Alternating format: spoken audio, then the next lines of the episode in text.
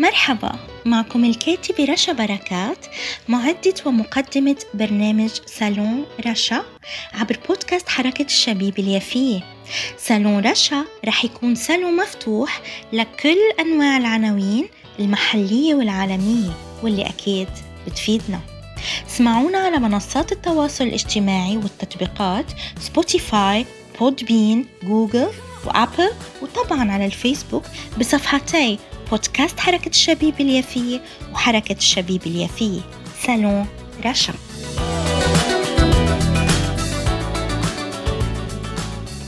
أهلا وسهلا بكم أعزائي محبي ومستمعي برنامجي صالون رشا عبر بودكاست حركة الشبيبة اليافية. ولأنها عكا هي قاهرة نابليون، ولأنني ابنة مدينة يافا وبحرها الذي يعشق بحر عكا، ولأن سور عكا أعظم من سور الصين لدينا، واسمحوا لنا يا إخواننا الصينيين، ولأنها اشتهرت بالجبن يعني الجبنة العكاوية والفلافل والصناعات الحرفية واليدوية الواسعة، ولأننا من المدن الفلسطينية الساحلية التي تتدلل على البحر والسماء، والتي صدرت الحرف والأبجدية والحضارة، ولأننا من أقدم المدن التاريخية والعريقة في آن. أقدم لكم أعزائي ضيفي مدرس التاريخ في مدرسة الخوارزمي الثانوية في طمرة، الأستاذ أو المعلم عبد الله قزموز ابن عكا الرائعة، ويعيش في الناصرة، كذلك ناصرتنا الحبيبة المقدسة، إضافة إلى أنه مرشد جولات، ومع أغنية لبنانية قديمة ناعمة وجميلة، مشوار رايحين مشوار لنبرم العالم بنهار. قررت اليوم نروح كلنا مشوار على عكا في صالوني، صالون رشا، صالون كله فاعل ومميز وقيمة مضافة لفلسطين، ونروح بجولة مع مرشدنا الأستاذ والمعلم عبد الله قزموز. أهلا وسهلا بحضرتك بصالوني أستاذي وأخي البلديات الوطني. شهادتي مجروحة بك لما تقدمه من وطنيات للناس عبر قلمك الحر في صفحتك. يا ريت تخبرنا وتعرف المستمعين عن الأعزاء عن حضرتك، وتحكي لنا نبذات إذا بتحب بتختارها عن مدينة عكا، عن صناعاتها، آثارها، سورها، زراعاتها، وتاخدنا معك بجولة حلوة وممتعة لنتعرف على قاهرة نابليون عكا. مساء الخير، أشكرك يا أخت رشا على هذا الوصف الرائع، الوصف الساحر لمدينة عكا. طبعا عكا مدينة قديمة جدا، عمرها حوالي 5000 سنة، تأسست في قبل حوالي 5000 سنة على يد إحدى القبائل الكنعانية العربية، فسميت عكو باللغة الكنعانية أي الرمل الحار. وطبعا لابد أن نذكر أن سكان هذه البلدة في تلك الفترة هم الذين استنبطوا صناعة الزجاج. عكا مدينة تعرضت للاحتلال عشرات المرات كما هو معروف.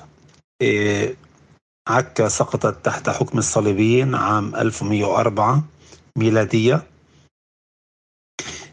وأصبحت الميناء الرئيسي لمملكة القدس اللاتينية، ولكنها تحررت من الحكم الصليبي عام 1291 على يد الحاكم المملوكي حاكم مصر الأشرف خليل بن قلاون. عادت إذن عكا وأصبحت تحت الحكم العثماني عام 1516. طبعا عكا تعرضت لحصار عام 1799 من قبل نابليون، واصطمدت المدينة لمدة شهرين، وكان في هذه الفترة في عكا الوالي أحمد باشا الجزار. عادت لحضن الدولة العثمانية، ثم سقطت عام 1917 تحت الاحتلال البريطاني، وبقيت تحت حكم الانتداب كما هو الحال لباقي مدن فلسطين حتى عام 1948. عكا في حرب 1948 صمدت لفترة طويلة، بقيت محاصرة لمدة سنة كاملة،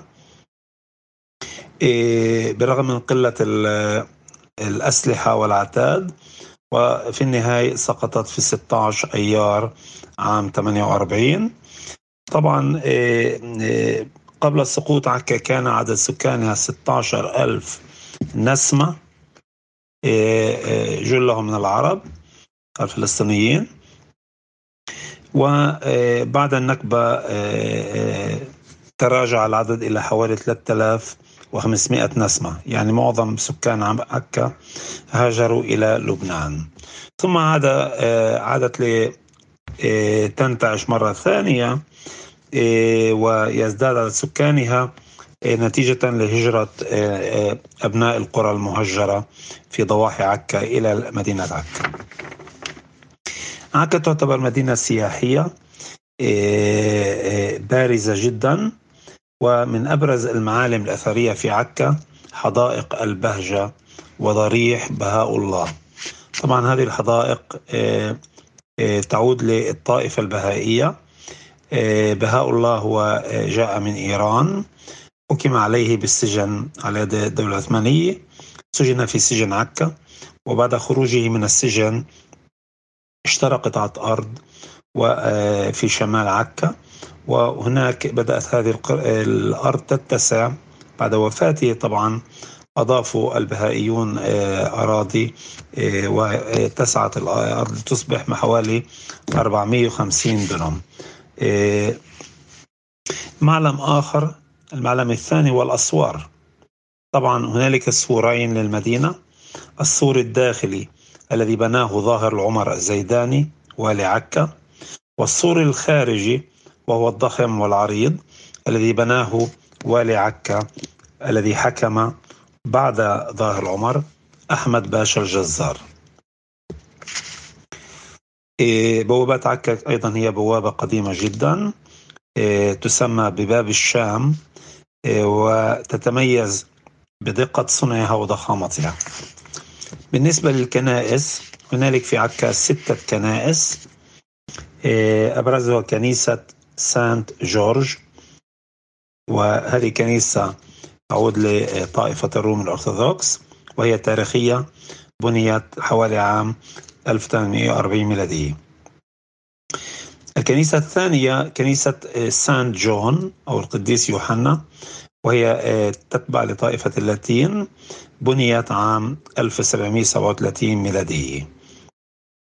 والثالثة هي كنيسة القديس أندراوس سانت أندريوس، وهي كنيسة كاثوليكية، بنيت أيام ظاهر العمر الزيداني عام 1760. والرابعة الكنيسة المارونية، وهي تقع على بعد 20 مترا من كنيسة القديس إندراوس، شيدت عام 1750. الخامسة كنيسة ودير الفرانسيسكان للاتين، وطبعا هذا الموقع يجب أن نذكر أن القديس فرانسيس الأسيزي الذي جاء من إيطاليا حوالي عام 1217، أي قبل حوالي 800 سنة، نزل على شاطئ عكا، وهناك في عكا أنشأ أول دير للفرانسيسكان في الشرق الأوسط، ومن عكا انتشرت أديرة الفرانسيسكان إلى باقي مدن الشرق الأوسط، إلى عمان وبيروت ودمشق وباقي المدن. هذا طبعا، ولذلك قبل حوالي 5 سنوات احتفلت رهبانات الفرانسيسكان بمرور 800 سنة على إنشاء أول دير لها في الشرق في عكا. والكنيسة السادسة الكنيسة البروتستانتية، وتقع خارج الأسوار، بنيت عام 1947. المعلم الخامس في عكا هو الآثار والمباني الصليبية، كما هو معروف بعد أن نجح صلاح الدين الأيوبي من تحرير القدس من أيدي الصليبيين عام 1187 ميلادية على أثر معركة حطين، لجأ الصليبيون إلى عكا وبقوا فيها حوالي 100 سنة أخرى. فلذلك عكا عمليا بقيت تحت الحكم الصليبي حوالي 200 سنة، ولذلك تكثر هناك آثار صليبية في عكا بكثرة، وهي مدينة يعني كاملة موجودة تحت الأرض، وتم اكتشافها عام 1954، وما زالت الحفريات مستمرة حتى الآن.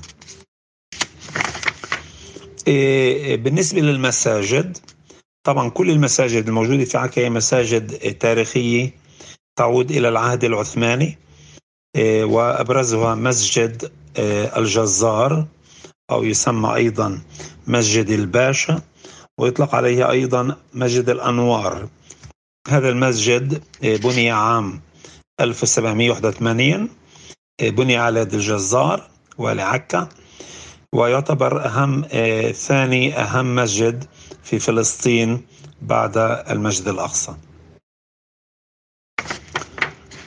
المسجد الثاني هو جامع الزيتونة، أقيم سنة 1745، وفيه قبر الشيخ حسين عبد الهادي من عرابة جنين، وهو باشا حكم ولاية عكا لعدة سنوات في القرن 18.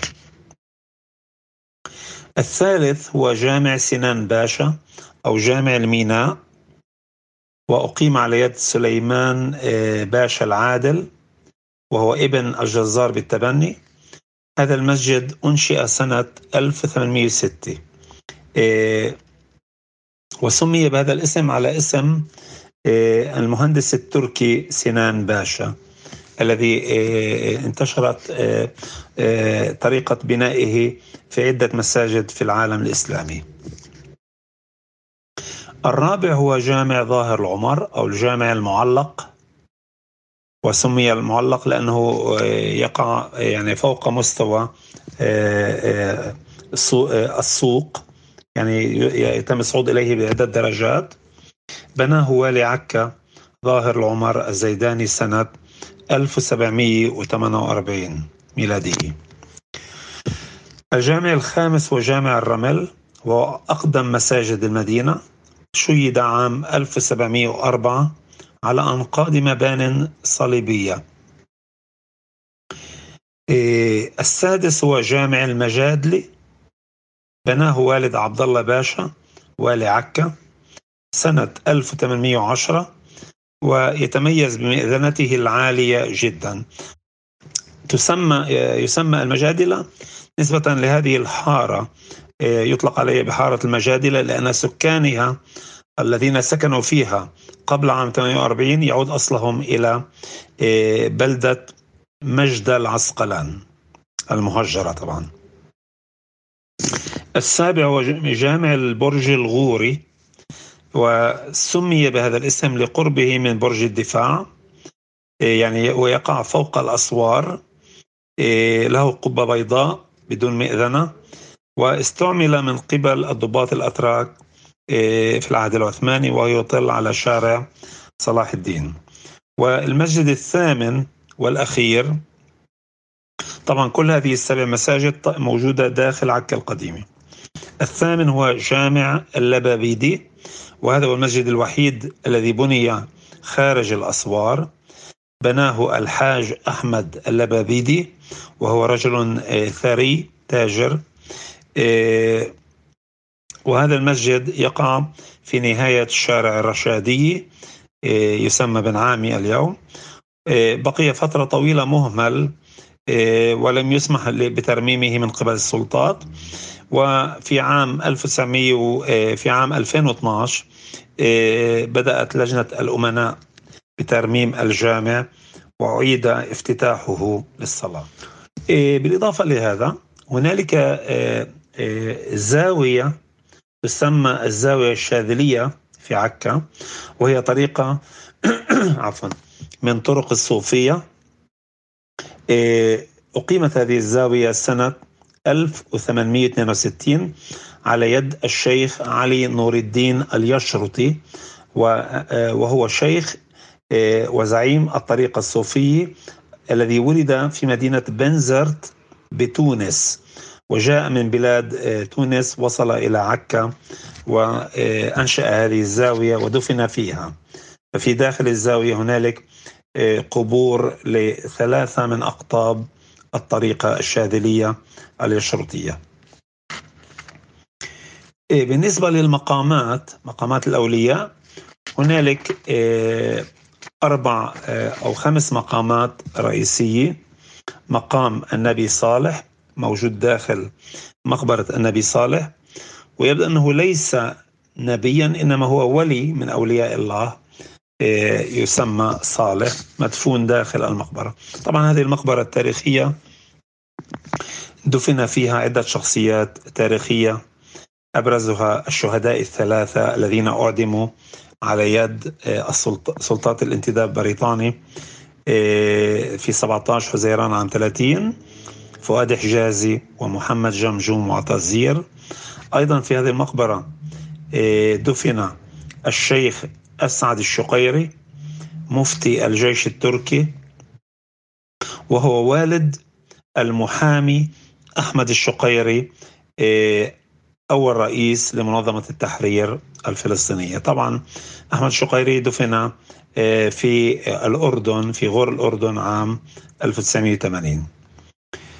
أيضا هناك ضريح للشيخ عبد الفتاح السعدي الذي كان رئيسا لبلدية عكا في عهد الانتداب.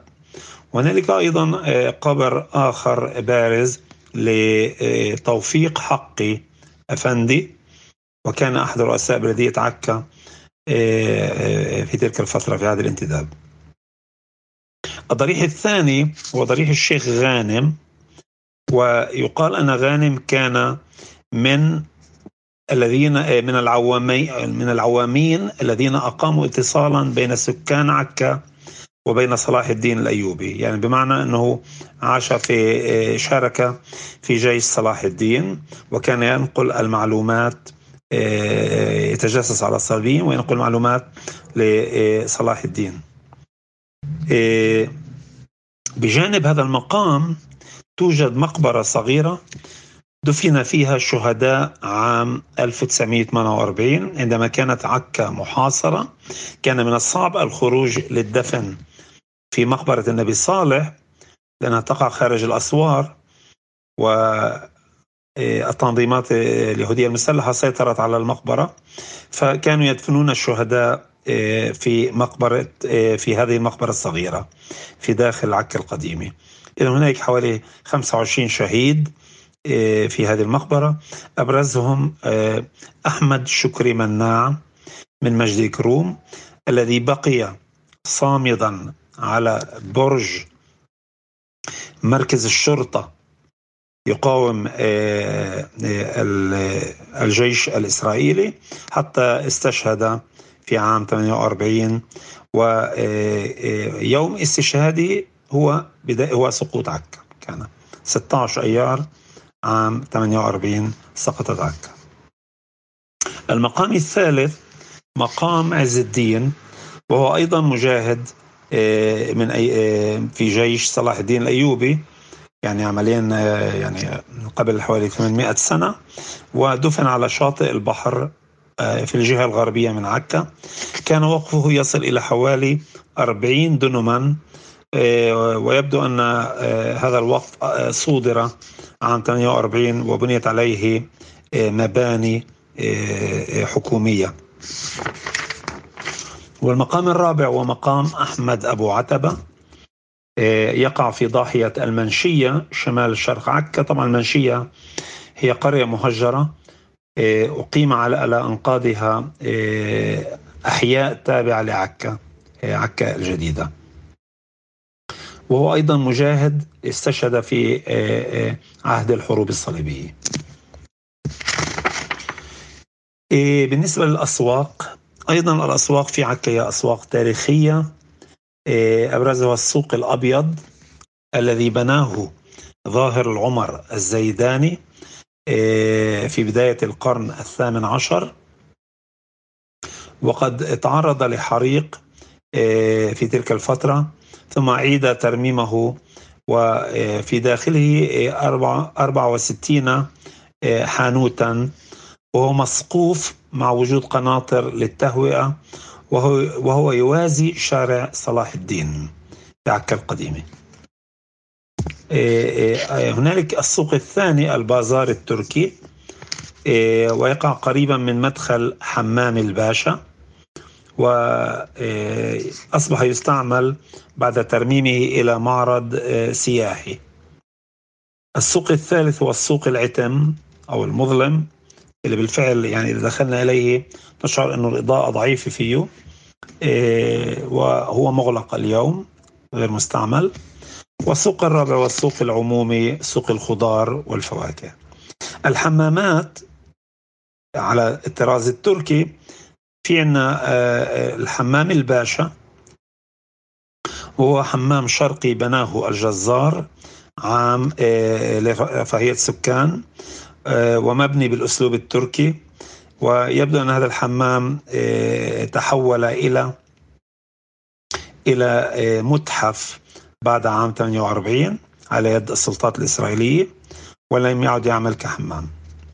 ويتميز بفخامة البناء وبالبلاط الرخام الجميل، وبالضبط يشبه حمام باب الحارة يعني، ولكن أجمل. هناك أيضا الحمام الشعبي، ويقع قرب خان الشوني، بناه ظاهر العمر سنة 1735، ولكنه أيضا مغلق ومهمل. بالنسبة للخانات في عكا، وطبعا عكا مدينة شرقية ذات طابع إسلامي، ففيها 4 خانات. خان العمدان الذي أقامه الجزار سنة 1785، هو عبارة عن مبنى مربع الشكل من طابقين، استعمل كفندق للتجار، في وسطه بركة ماء لشرب الدواب الجمال والخيول.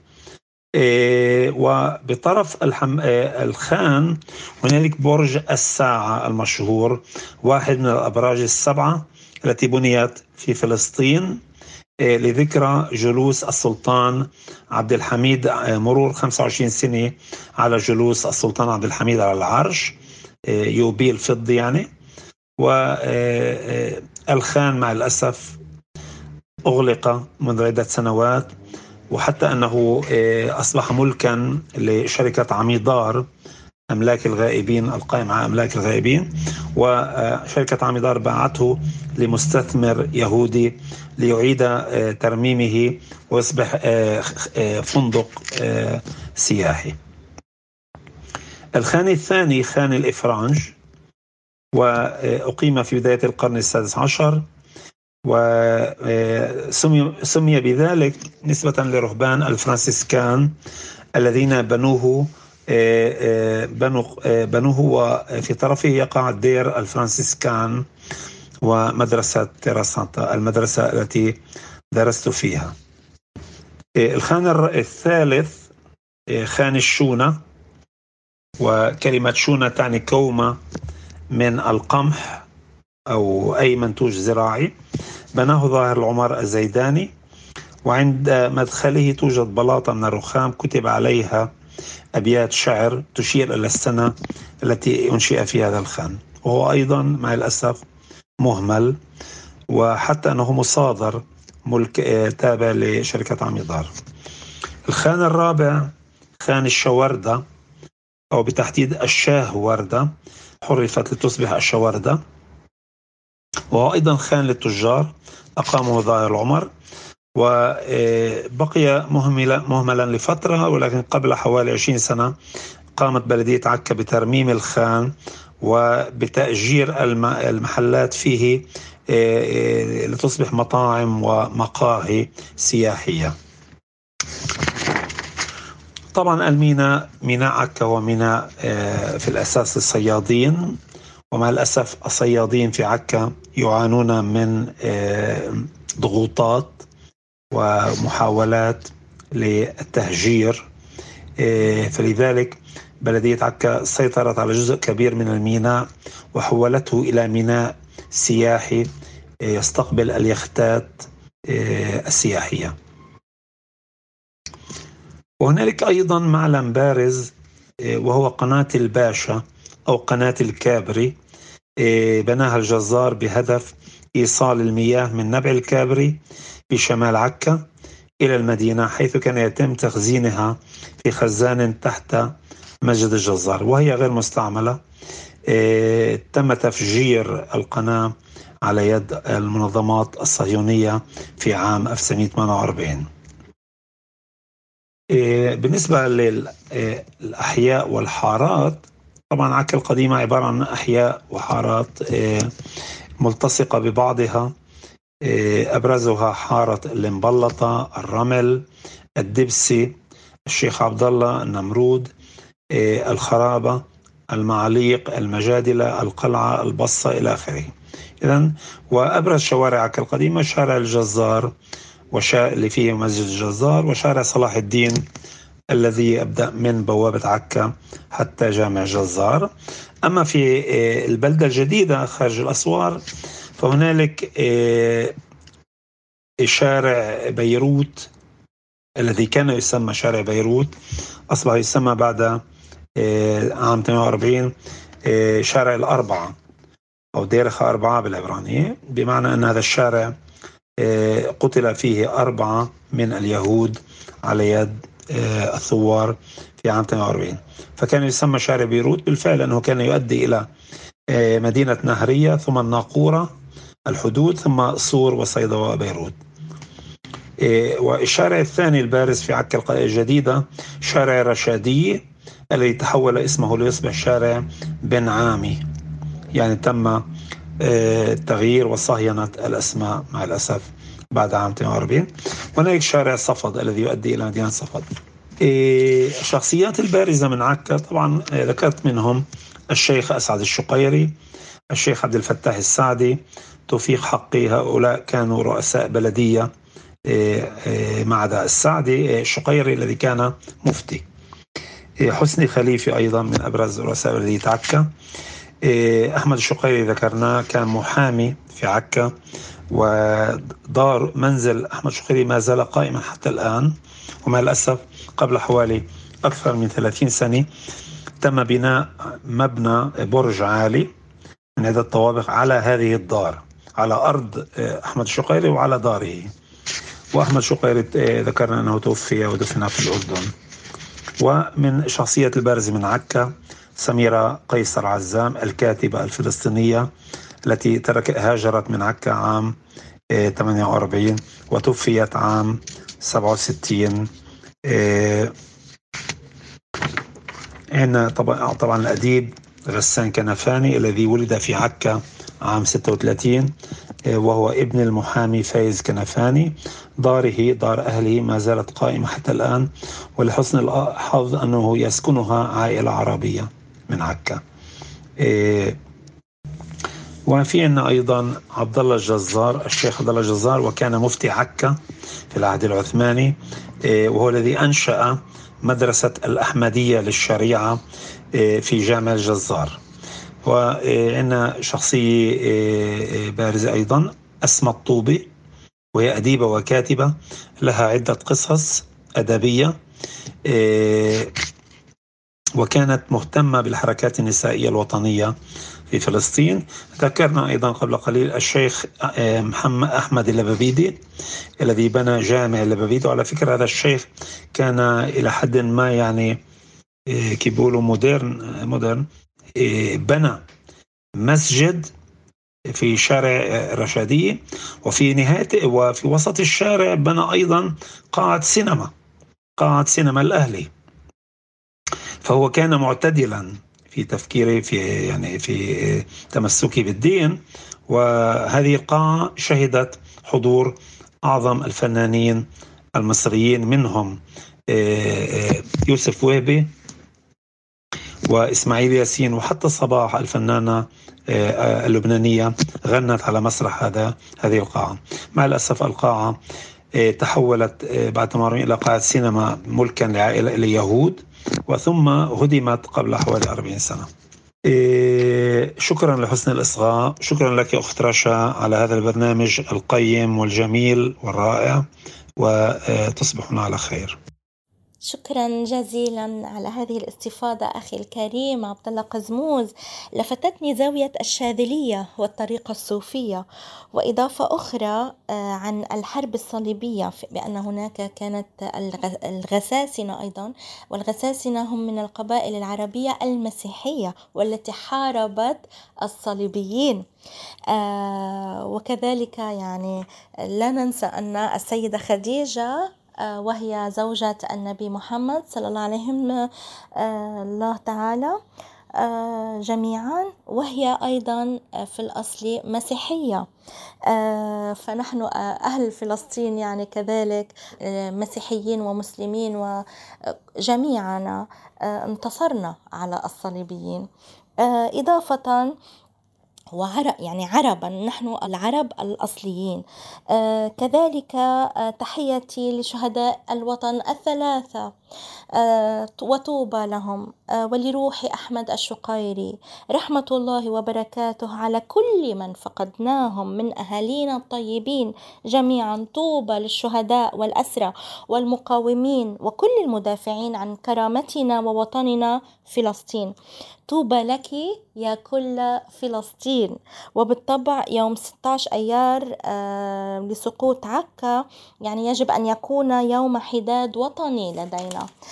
كذلك بالنسبة لموضوع الحمام أو الحمامات الموجودة في فلسطين قاطبة، والتي منها من واجه الطمس والهدم، ومنها من حوله الاحتلال إلى متاحف وغيره، فهذا ليس بشيء جديد طبعا.